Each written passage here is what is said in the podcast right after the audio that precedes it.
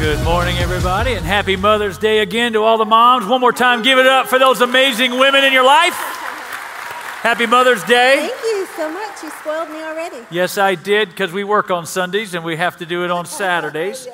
But uh, we want to welcome you. Of course, we want to welcome our online congregation, our campuses that are watching here in the Austin area, maybe in Italy or Mozambique. And uh, of course, our nine correctional. Sometimes it's nine, sometimes it's 12. It depends on the authorities. And so we want to just welcome all of those that are watching from one of those correctional facilities. One more time, Celebration Church, can we just welcome them? Good to see you guys. And to those that are in a correctional facility, I know this is a tough weekend when, when you're away from mom and just maybe some of the drama, some of the things that you've had to walk through. And uh, we're praying for you. And we also want to just say we're praying for anyone and everyone that might find this weekend difficult. Well, we know that there's many people that uh, have, have desired and longed to be a mom and have had just that difficulty of, of conceiving. And uh, we're, we're ever mindful of you. We're praying for you. For those that are also maybe dealing with the loss of a mom this year or any other kind of situation that might uh, have happened in, in recent time, we, are praying for you. And uh, I just think it's also really cool that Mother's Day, in light of the things that are happening in our world, I just thank God that God is the God of life because if we were taken out, we wouldn't be here. How many are thankful that God is the God of life? He's the God of life. You need to be thankful for that. So today, we before we get into the word, though, also I, I got the perfect Mother's Day gift. Sponsor one of our children in Mozambique. Yeah. I need some mamas and some daddies to step up. You just saw what we're doing in Mozambique is a big deal. It, it's yeah. not a little operation. It's not a little budget. Our staff is just it's about 100 or so. We're being asked by the government to be, uh, frankly, multiplying schools and our campuses all throughout Mozambique. And uh, one, of our, one of our greatest things that we're able to do is sponsor these children. So I'm needing 35 that would sponsor at $70, 145 at $35 a month. And it's providing education and clothing and textbooks and meals and it's an opportunity for us to change that region of the world. It's a battle zone in Mozambique. Eight hours north of our campuses are being right now attacked by Boko Haram and some of the more radical type of religions in the world. And uh, we need to do something fast. We need to prepare the next generation to carry the gospel and to be prepared. And so it's a great opportunity. You can use the QR code there. How many know what QR stands for? I heard this this week at a conference. It's really deep. Quick response QR. yeah. You're welcome. And so, you're so smart. Also, out in the concourse, we have any information that you would like to learn about what we're doing in Mozambique with our children, with our schools, and our churches, yeah. and uh, a lot of a lot of cool things. So, and speaking Mother's of Mother, thank you. And speaking of Mother's Day. Um, I, I, wrote a book called Woman Up. This is not a time to plug that, but it is available. It is a, a, great, book. book. for your mother or your daughter. Um, but she was called a mother. She called herself a mother of Israel. And there is no, I have done every bit of research I can. There is no um, statistics or, or information that she was ever a biological mom, but she took responsibility for the generation yeah. that she was in to bring victory. And she said, I'm going to rise up, whether I'm a biological mom or not, and I'm going to take, I'm going to take ownership and responsibility for the next generation. And so today, we're talking about um, you have questions. We've been in a series called I've Been Wondering, and you've been wondering how do we raise a godly generation in our current culture? And so, whether you're a parent here today or not, it's time for all of us to step up and take responsibility for, for the next generation and the world that we're giving them. And um, it's awesome because we have one of our sons, we have two of our three boys here today. Um, Mason flew in from DC, so he's here in the service. And then Connor's going to interview us. But, you know, for 30 years, we've been in ministry and we've been talking about parenting. And half of that time, we were just hoping it worked. You know, like we were hoping what we said would turn out right in our kids. And, um, and we have now three young men that love Jesus, love the house of God, love us which is awesome. Mm. And so be gentle with us today, Connor. Well, it'd be better if they didn't have a microphone. I've been sitting on that getting ridiculed my entire life, but we'll save that. It's like kid, bring your kid to work day today. We, we both matched, not intentionally. But no, we're really excited for, for what we have today. So we're going to start right into it. What some hard hitting questions. And the first one is, what was your favorite meal that your mother cooked? Oh man, go ahead, Lori. Okay, my, my mom is a great cook. She's from New Orleans. You cannot be a woman in New Orleans without being a great cook. But my favorite thing is not a Cajun recipe, it is uh, meatballs and spaghetti. She craved it the whole time she was pregnant with me. So I came out of the womb wanting a bowl of pasta, you know, so. Sounds fantastic. Still do. Mama Sarah was a great cook. Yeah. I guess her signature was either her fettuccine or her chicken tetrazzini, but she could make a good chicken liver gravy. Oh. See, how do you know you're not from the South? you don't like chicken livers. I love me some chicken livers. We're from Mississippi. Yeah. yeah. We got two southern grandmothers, so that means lots of salt and butter. Yeah, a lot of Not healthy. Yeah. What was the favorite thing that, you that you did with your mom?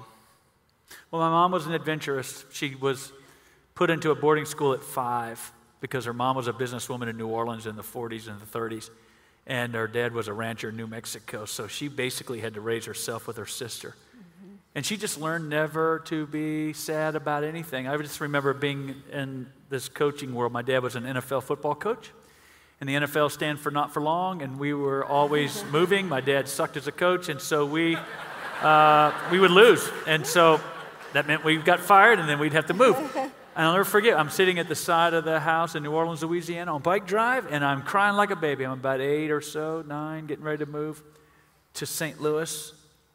And I'm losing my friends. I'm just crying about losing my friends and uprooting. And my mom came around to the side of the house and found me. She goes, What are you doing here? I said, Mom, we're moving again. Dad sucks as a coach. I won a Super Bowl championship. uh, could he please at least stay somewhere long enough where I could enjoy life? And uh, I'm feeling sorry for myself. She says, New Orleans. These people don't like you anyway. You don't have any friends. St. Louis has got a better team.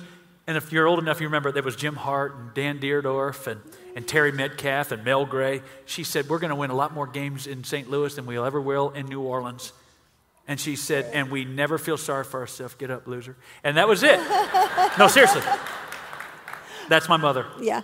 My mom is exact opposite.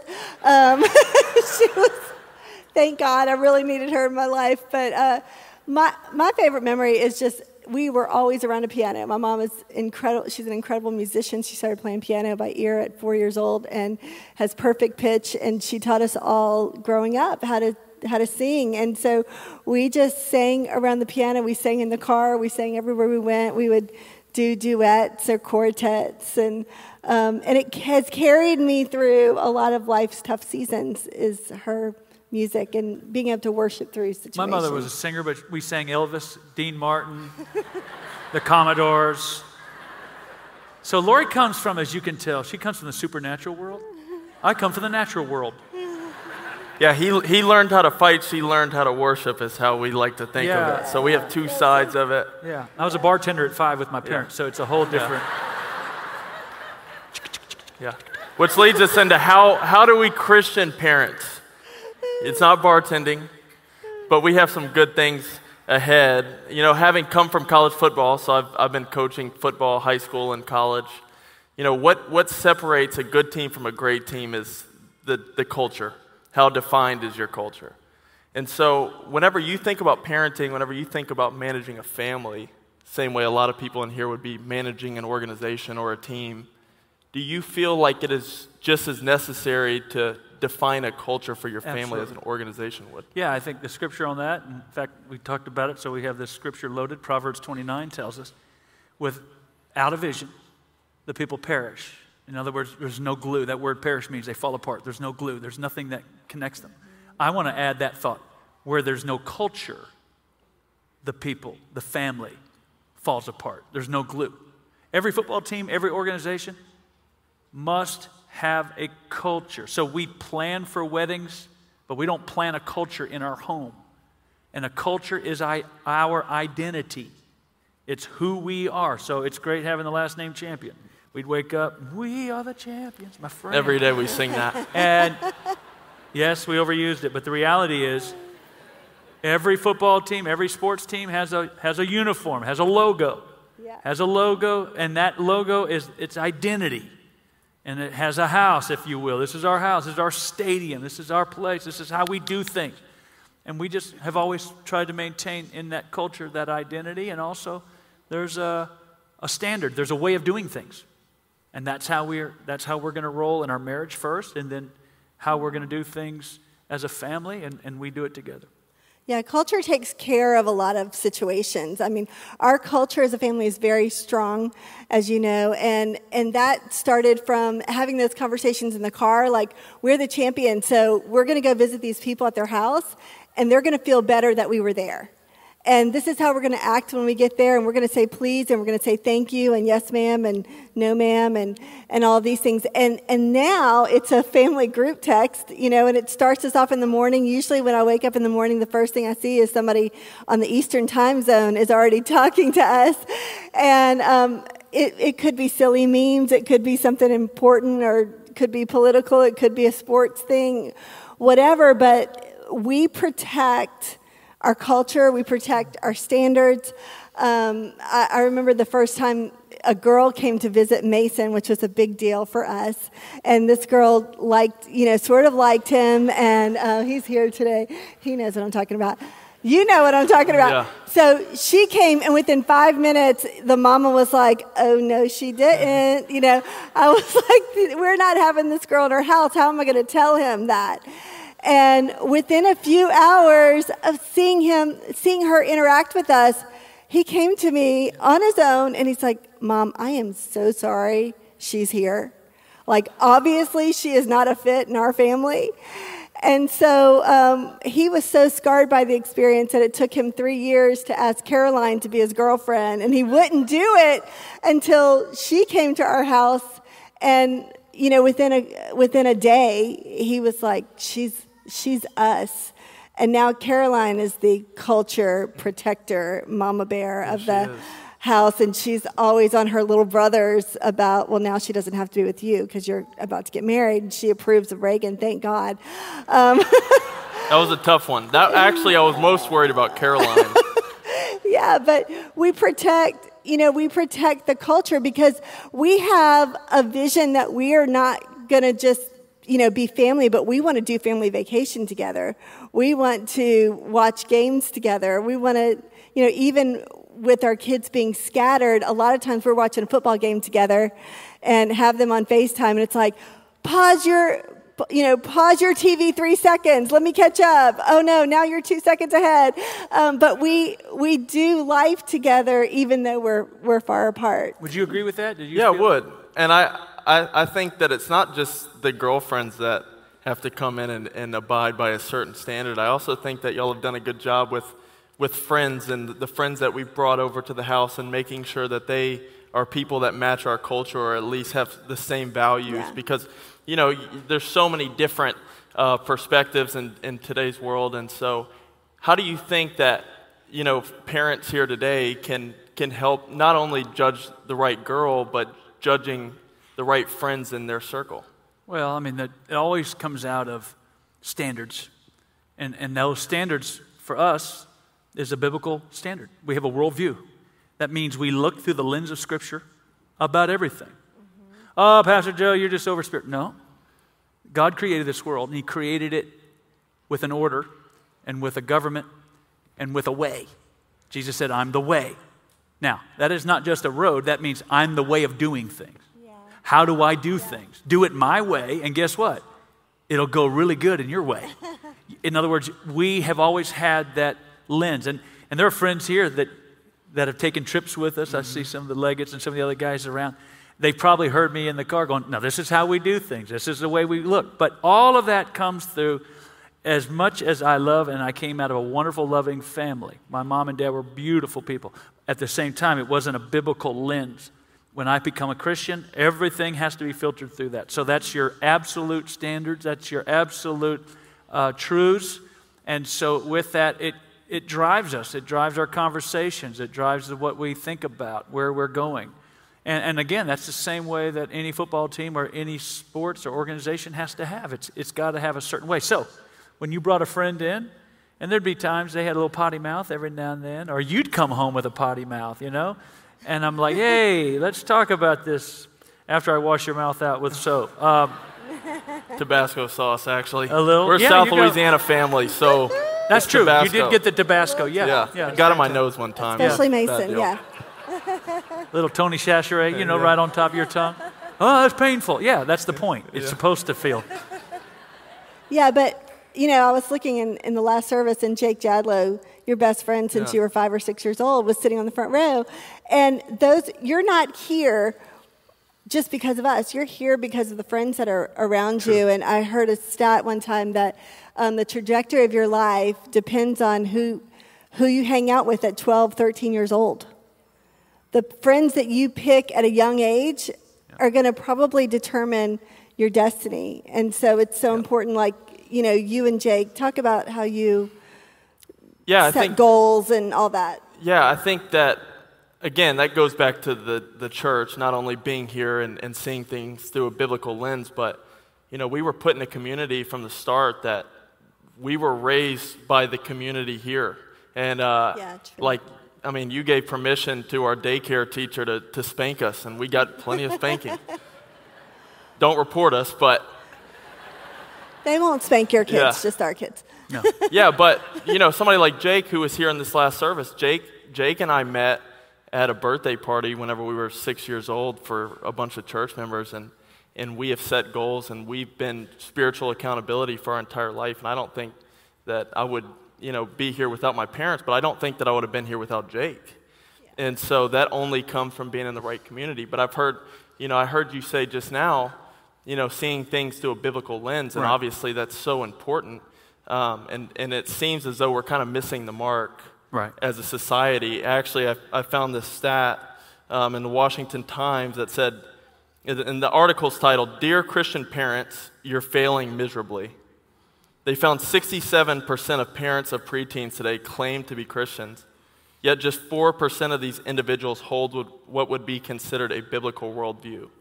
And here we have a stat, and you're just seeing the trajectory of our, our country of where we are and how we believe in the Bible. Mm. Yeah. How did we get here, and do you think that we can turn it around? Well, I think, yes, we are in a very difficult situation. But I think we're here because a little bit further in our absolutes was, of course, we, we were centered in the house of God. There was no, back in the day when I was in a little league, like many of you, Wednesday nights, you didn't have practice on Wednesday nights. Sundays, you didn't have practice or you didn't have games on Sundays. Now, it's full on all the time. And of course, travel leagues. Now, everything is against you from being committed to the house of God, being in church, being in youth. And then, of course, we throw all of our money and all of our time into sports leagues and travel leagues. I'm all for it, guys. But most of the people are not good enough to play after you're 15. And so then we wonder, well, they don't go to church when they went to college. Well, they didn't go to church when they were in high school. You, you were on the road all the time with a bad softball player. The point is, what if they gain the whole world? Okay, go for it. But the truth is, it's very limited, it's very small. The church being planted, and that's not being like a potted plant. You are to be planted so that you can become a tree, not a plant. And, uh, and I would say the other way we got here. So I think, number one, in that way, it's without the biblical view, without the body of Christ being a priority and making everything else a priority. And I think, honestly, the third thing is that we have, have had not great examples when it's been preached or when it's been taught, and then it's not modeled. So, you know, I tell you what causes this controversy is when you're telling your sons or your daughters, or when someone is telling someone the truth about what God says, and then it doesn't match their lifestyle, doesn't match their mouth, and then we literally are undoing everything that has been communicated. And then I'm going to tell you, that's what creates people uh, when they get bitter and angry and they disconnect from the church, they disconnect from their parents because honestly, they're like, we're tired of the hypocrisy. And, and that's where we've always tried to make sure we match what we say. Well, I think going to the culture thing, like what we were talking about, it's the same as any organization. What happens whenever the leader doesn't model the culture that he's yeah. talking about, it just kind of yeah. falls apart. Nobody really thinks that it's serious. But yeah. whenever you have a leader that leads by example. Or, or when we all fail, and it's not if, it's when, yeah. that leader goes to the mom or to the dad or to the kids and say, hey, I blew it. Yeah. Getting it right, keeping short accounts. Don't act like, well, you know, you didn't see that. Yeah, they saw it. And they probably know a lot more than what you realize. Yeah. And that's where makes that makes mad kids. That makes bitter anybody. It makes bitter followers. I don't care yeah. if it's an organization or the home. Yeah. Um, I saw a Barna report that says if both parents are faithful in church throughout their kids' upbringing, 93% of those kids will remain faithful to the Christian faith as adults. In instances where neither parent regularly attended church, only 6% of kids remained faithful as adults. So, what we're saying is, um, we don't have really a next generation problem. We have a discipleship problem. And discipleship begins in the home. It begins by walking the walk talk, not just talking the talk, but walking the walk, and also having a discipleship community. So you might hear a lot about our Wave Conference, which is amazing. The presence of God is so strong, so many lives are changed. But every single big event we have, whether it's Radiant or Wave or Youth Nights, all lead into community, all lead into small groups that are so important. I know that um, we looked at our kids' curriculum about seven or eight years ago and go, you know, we're teaching we're teaching biblical values, but we're not exactly teaching the Bible front to back. We want biblically literate kids. So we do a curriculum called the Gospel Project. Um, our kids split into small groups as early as five years old, and they are learning the Bible cover to cover. And over the course of their life, they're going to see, they're going to go through the Bible three and a half times, and they're going to understand that the Bible is their yeah. source. Culture isn't their source, their friends aren't their source. And I can tell you that peer pressure is only as strong as the family unit is weak. Mm-hmm. And so it's so important that as a family and as a church family that we are hitting on all cylinders with our kids. When we started this church, yeah, we, when we started this church, Mason was eight, almost nine. Connor was four. Jackson was 10 months old. And we had a, frankly, a big interest in our youth ministry, our children's ministry, and we still do. When we are watching and looking at these results of why kids are leaving the church in, in just masses, let me tell you why. Most youth ministries are what I call quarantine or torture rooms with pizza. And for four years, they have been sent to a quarantine with pizza, playing stupid games, and doing stupid little things. And honestly, there's no impartation of the word. There's no really serious discipleship. And I'm not saying they're, you know, supposed to be Harvard law students sitting in a room going, what's the Bible say about that? No, but we're talking about life giving environments so that when they come out, they're ready to go to battle. They're ready to go to war. They're, in other words, they're, they're, they're not going to just go with the culture of their football team or their university or their sorority or their fraternity. They're not going to buckle. And then that was our point. We're not going to produce, I'm not just going to produce a church kid. Mm-hmm. Church kids get eaten every day in the culture. Church, and I mean church in this negative sense, like, oh, yeah, my parents told me that's my parent, but they've never had their own experience. Mm-hmm. And we've wanted to make sure that they have their own faith, yeah. that they have their own walk with God and that they have their own experience. Because it's not if you're going to be talked out of or even be tempted to walk away or deconstruct. And that's what's happening in the world today. And a lot of kids are deconstructing, but they're frankly deconstructing nothing that they never had. They've never known God.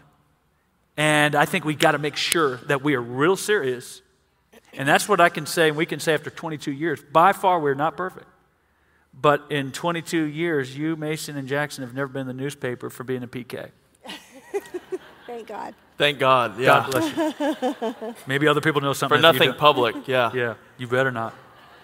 yeah. I think culture has definitely infiltrated um, even our, our education system. And so, coming out of college and high school, I think a lot of parents are curious about what that looks like. Because obviously, we were raised, you honor your coach, you honor your authority, no matter what. The coach is always right. Um, but at the same time, how do I, how can we honor authority whenever they're coming against Sure. our truth Sure. of the Word of God. Well, watch this Deuteronomy chapter 6. And again, we talked a little bit about this in the last service, and we have it for you. It says, okay, God's speaking to the children of Israel. He's speaking to the parents, frankly. And he says, Hear, hear, O Israel, the Lord is what? He's our God. What is he saying? Israel, it all starts with this God is our authority, God is in control, God is king, He is one. In other words, if we're not in right relationship to God as our final authority and absolute authority, you can forget your kids listening to the authority of a coach and being under the authority of a math teacher or a pastor. You ever had a kid? I had a kid not that long ago. I was saying, hey, I need you to move over here, or we need you. And the kid looked at me and goes, make me. How many ever tried to say that to your parents? Never. Make me. We are in a generation that's saying, make me. Or, you're not the boss of me. and you know why that comes from? Let's look at that scripture a little bit deeper. He goes, number one, let's get this right. God is the God of Israel. There's one God, there's no controversy. I like what Paul says in Timothy. He goes, the mystery of godliness, it's truly a mystery. He goes, but it's without controversy. Like, we, we don't debate this. And then he says, Hear, O Israel, listen to what God has to say. So it starts with the ear. And then he goes, Love the Lord your God with all your heart, with all your soul, with all your might. And then he says, And you shall, these words that I'm giving you today, shall be in your heart, not in your head. This is not just by rote, but this is an experience. And then you're going to talk to your kids, watch this, and your sons and your daughters when you sit in your house, sitting down, watching TV. Hey, let's talk about that commercial. And I would pause and say, let's talk about that commercial. Let me tell you why that's not our view.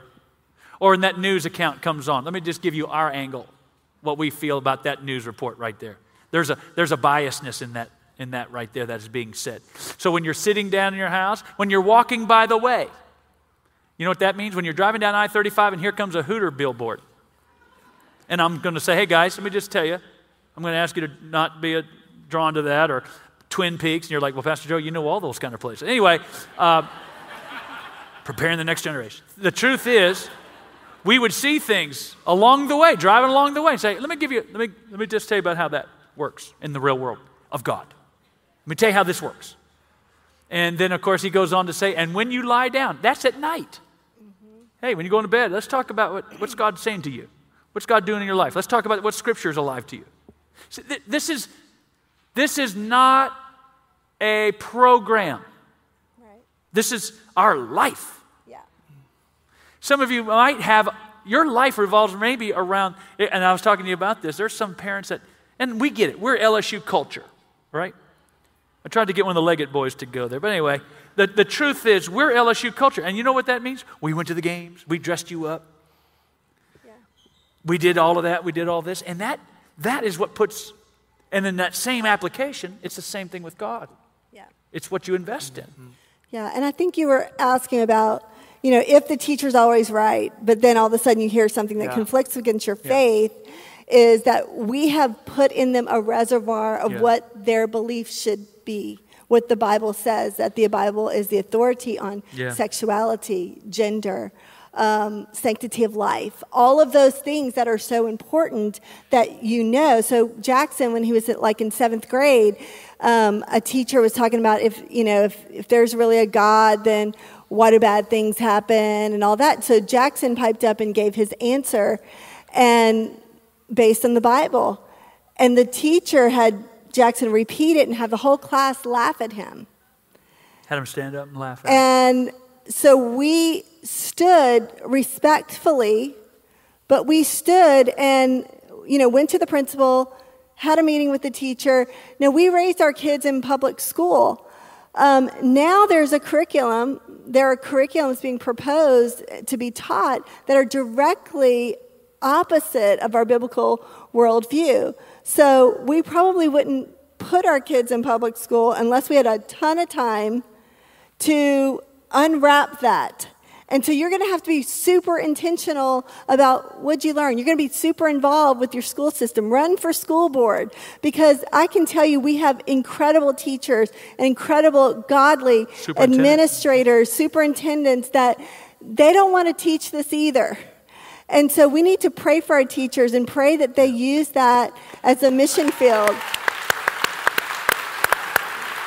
Because, you know, we're having conversations with teachers like, how do I navigate this in my own classrooms? But as Christians, when we have our kids in those places, we've got to be willing to speak to those things and speak to those things in the home and um, make sure that everybody's armed, you know, when I was in the, the eighth grade, I didn't make the basketball team.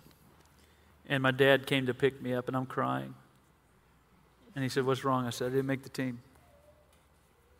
And he says, Well, what are you crying about? I said, I didn't make the team. he goes, That's nothing to cry about. You should be crying because you suck and you didn't practice.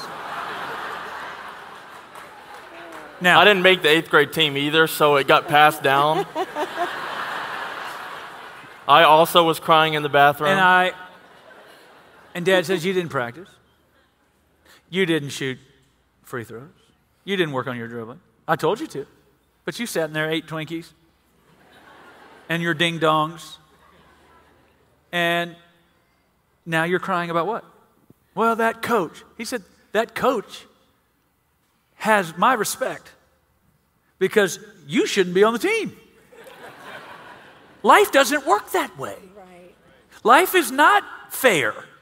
Yeah. But I really do believe what my dad was putting in my spirit that day was I make, in fact, my mom and dad were, we were leaving to go to a football game.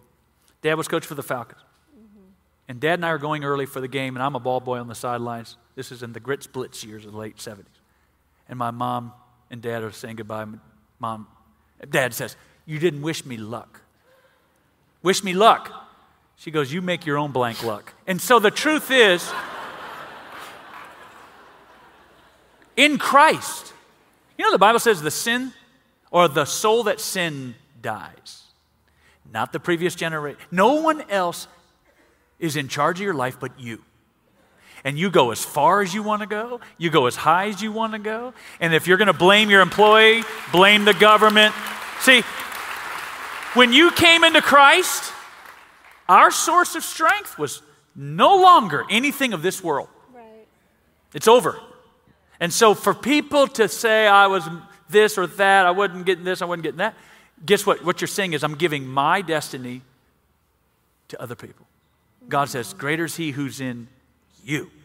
You go where you want to go because if it's me, I will open those doors for you. But you got to apply, you got to be skilled. So it, it, it, I think that's why everybody needs to be on a sports team. I really do. Everybody needs to be on some kind of team, not necessarily sports. It could be whatever your team or your sport or your hobby, but you got to learn how to take orders. You got to learn how to be told to sit down. You got to be told you're not really good and you need to go home and practice. Oh, I can't believe he said that to me. My baby is really good. No, he's not. He's not. Okay. It's genetics. I got bad genetics too. So if you're in this room and you're not making it, blame you your parents. Dad, I'm thinking about that coach. He was. I like. Yeah. That. Yeah. Wanna, thank you. I want to say um, uh, back to that Deuteronomy scripture verse about along the way. You know, some of the most beautiful times with our kids were putting them to bed and you know long long after the tuck you in at night. You know teenagers you can have those conversations with them at night. I think it's so important to bring back the dinner table i mean we try to eat dinner together as a family as much as we possibly can i know it gets crazy but those times that you create margin but go into your teenager's room at night and all of a sudden they'll start they'll start saying things like if your daughter says, Dad, you know, do you think I'm pretty? Don't be tone deaf in that moment and say, oh, you're just trying to fish in for compliments. You know, or if a boy says, you know, I don't know if people like me at school. Be sensitive to those little windows of opportunity that are so precious that you can speak life into. It's so important that we have that face to face connection. And that takes care of so many things. But we have to make sure that we're not saying, oh, you're just stalling. You don't want to go to bed, so now you're getting all chatty. No, let them get chatty at night. And that's those times that you really pour into them and, and make sure that in the end that you're, you're friends. That's the goal of parenting. What'd you say to me whenever I asked if I was good at basketball in the eighth grade? What did I say? Yeah. I said you probably you suck. Oh, okay. Stop fishing for compliments. But you have a good heart. Yeah. Uh, you have a heart for basketball. You just don't have a jump shot for basketball. And neither did I. Uh, one of the things that I will say, and I want to, I'm highlighting this because my parents, even though we were not biblical, even though we were not prayerful, we were, we were, we were not a spiritual family. But my parents, and this is the difference between now and my parents' generation, they were born in the 20s, 1930, they had common sense. A lot of my friends that are sitting out there that might live in the Sun City area, I'm not saying that you do, I'm just saying, you know what I'm talking about. You're like, this is common sense. Well, that's the problem. We don't have common sense anymore. It's not very common. But my parents were amazing, and I'm sure yours as well. We've talked about it. My parents were in and aware of my life. They were aware of my grades. They were aware of what was in my room. I tried to lock my door. My dad says, You never lock this door. I never had a TV in my room, neither did y'all. You know why? Because if we're watching TV, we're watching it together. We, we don't do caves. Nobody, nobody goes out into their own little world and then we're going to gather back at some point during the week. That's not how we do it. The champions are a team. We have team meetings. We do life together. We play together. We cry together. But my parents were very, like yours, very sensitive to where I was. And, and, and of course, sometimes they'd speak very directly to it, and other times they were encouraging to it. But my parents were never disconnected. I think what makes a child matter and, and more angry about anything yeah. is that they feel alienated and separated and distanced from their parents. And we have these things called cell phones. I had it in the last service. I'm going to tell you something. I don't think there's a more evil scheme that has taken the heart of people then we have. We've honestly, we think we're connected. You're not connected on social, you're disconnected. How many have seen it in your own teenagers? I remember seeing it. You guys would be in the bed or uh, in the den or in your room, and everybody's on their own little social. I said, What are y'all doing? We're talking to each other. really? Got 16 year old girl, look at it in the news. She was a very well known, kind of a social media girl and pageant girl. She killed herself, what, yesterday or two days ago? Because she felt alone. Because you know what? You're looking at that world. I know people who I can watch their photos, I can see their Instagrams, and you swear you think they are, your life is terrible compared to them. And they're going through a divorce. I know people. They're going through a divorce. But yet, if you look at their Instagram and their social, it's like, my God, look at their life. We're losers. And all they are is in front of a green screen, guys, with a filter over their face. And so we need to see the real world. And I, I just think that's where we are, Connor, in, in a lot of ways. And I, I know there's, there's, we've seen a lot of stats, and there's a lot, you know, even to be said about this technology thing. Like, that's not going away anytime no. soon, but do you think that there's hope for what's to come? Yeah. Well, obviously, we serve the God of hope. And uh, the God that we serve is the God who says, I have given you the victory. Mm-hmm. Be of good cheer. Yeah. I have what? Overcome the world if he's overcome the world, then you can overcome the world, and that means your family can overcome the world. And we can have, uh, before we close, we can have a Daniel, we can have a Daniel, Shadrach, Meshach, and Abednego yeah. in a Babylonian yeah. world yeah. that ruled and reigned. And they all eventually bowed down to Daniel, Shadrach, and Meshach, saying, Your God is the God of Israel. Your God is the God of the world. And it's going to take, though, like Daniel, Shadrach, and Meshach, and Abednego, some, some wisdom. It's going to take knowledge, it's going to take intentionality. And, and before we close, up, I want to say, you know what you haven't heard a whole lot about? Prayer. But let me tell you something. I think a lot of people, when they should be behaving, are praying. And they're praying, and rightfully so, we should be praying. But there's a great story in the book of Joshua, chapter 7. Joshua's praying because they had just had a bad family defeat. And he's praying, he's crying out to God. They got beat by Ai, smallest team on the planet. And as he's on the ground praying, God says, What are you doing praying? Get up. You know what you're supposed to be doing. See, a lot of our prayers are, if we're not careful, it's our easy way out. It's an excuse. When God says, You know what you need to be doing as a mom, as a dad, you, you need to make that phone call. You need to say, I'm sorry. And don't minimize prayer. But I also think that a lot of times we're praying and God says, I need some action. Because we just dropped the religious. We just dropped these, what we call Christianese terms. And they're like, well, your prayer life is obviously not working because you just yelled at me for 30 minutes with, the, with this and that. You and dad can't get along, or whatever that is. And so we've got to make sure that our kids see the real world. Now, do we pray? Do we fast? We did a lot of that for you, for Mason especially. And uh, we didn't have to with Jackson. Angel. He was an angel. Angel child. He's a baby. He's the baby. I want to close. Um, in fact, let me talk to him. You guys just get Yep. out of here. Yep. Come on, give it up for them. Thank y'all. Here, take that. All right, so Connor asked about the hope. The Bible says in the book of Matthew, now watch this, let's just bring it down to this. In the book of Matthew, Jesus makes this statement, and the context is the end times. The day of the hour, or that day, that hour, no one knows, not even the angels. So when you see a preacher, if you ever see a preacher put a time and a date on the return of the Lord in a book, close it. He's off. Because not even the angels know.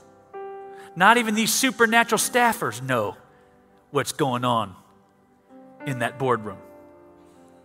He says, not even the sun knows. But it's the Father's business.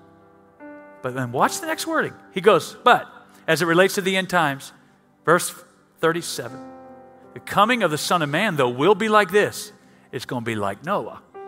In the days of Noah, they were eating and drinking and giving in marriage, marrying and giving in marriage, until that day Noah entered the ark. Let's finish the thought.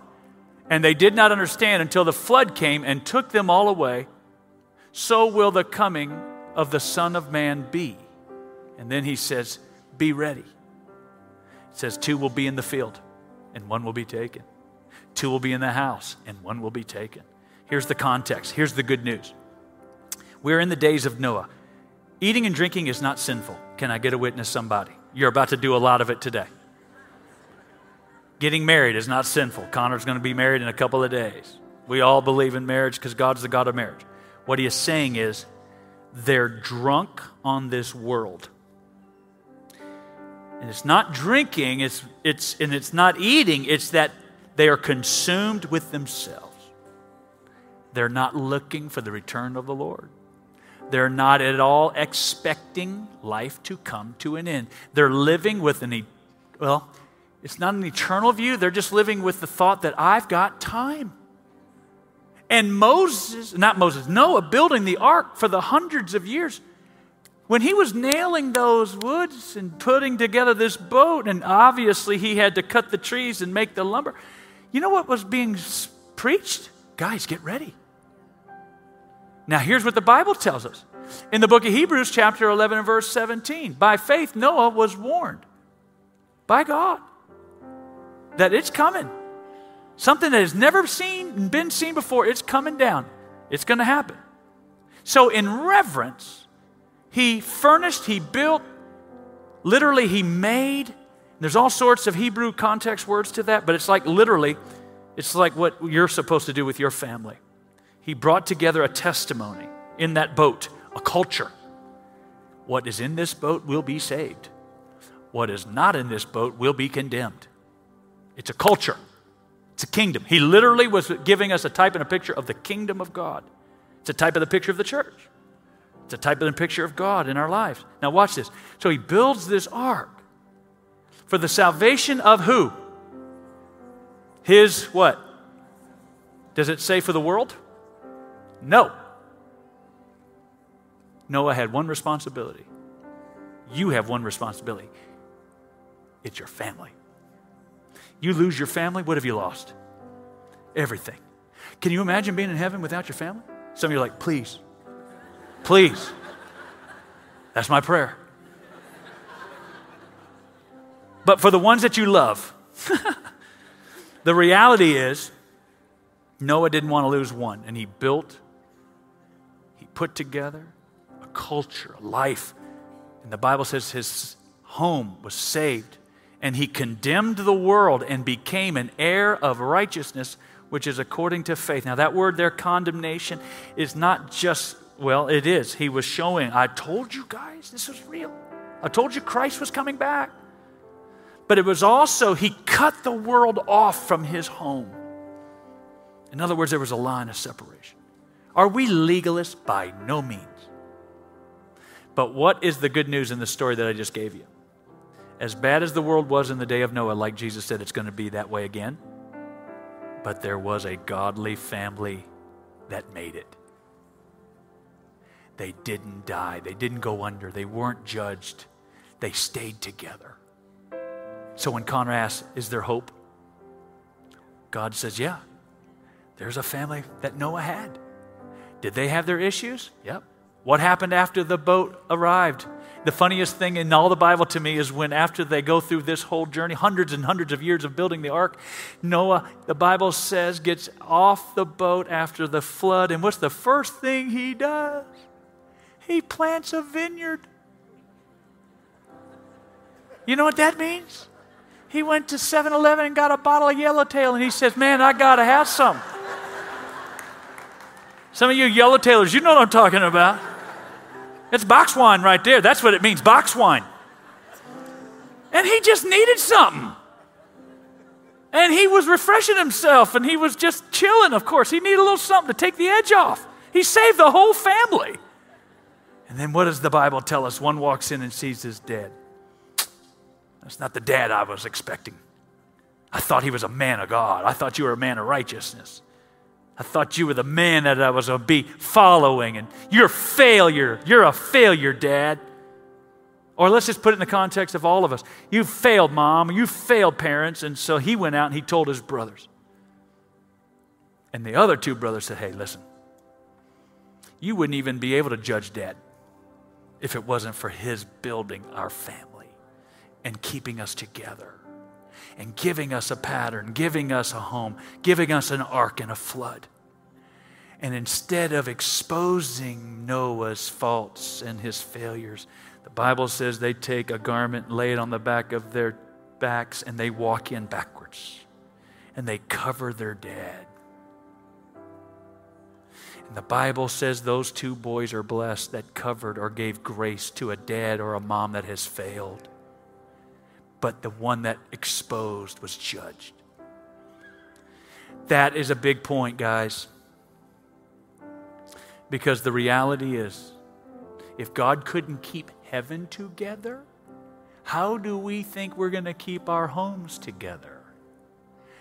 Satan and a third of the angels had to be thrust out of heaven. And then here we are trying to keep our families together. And we are not God.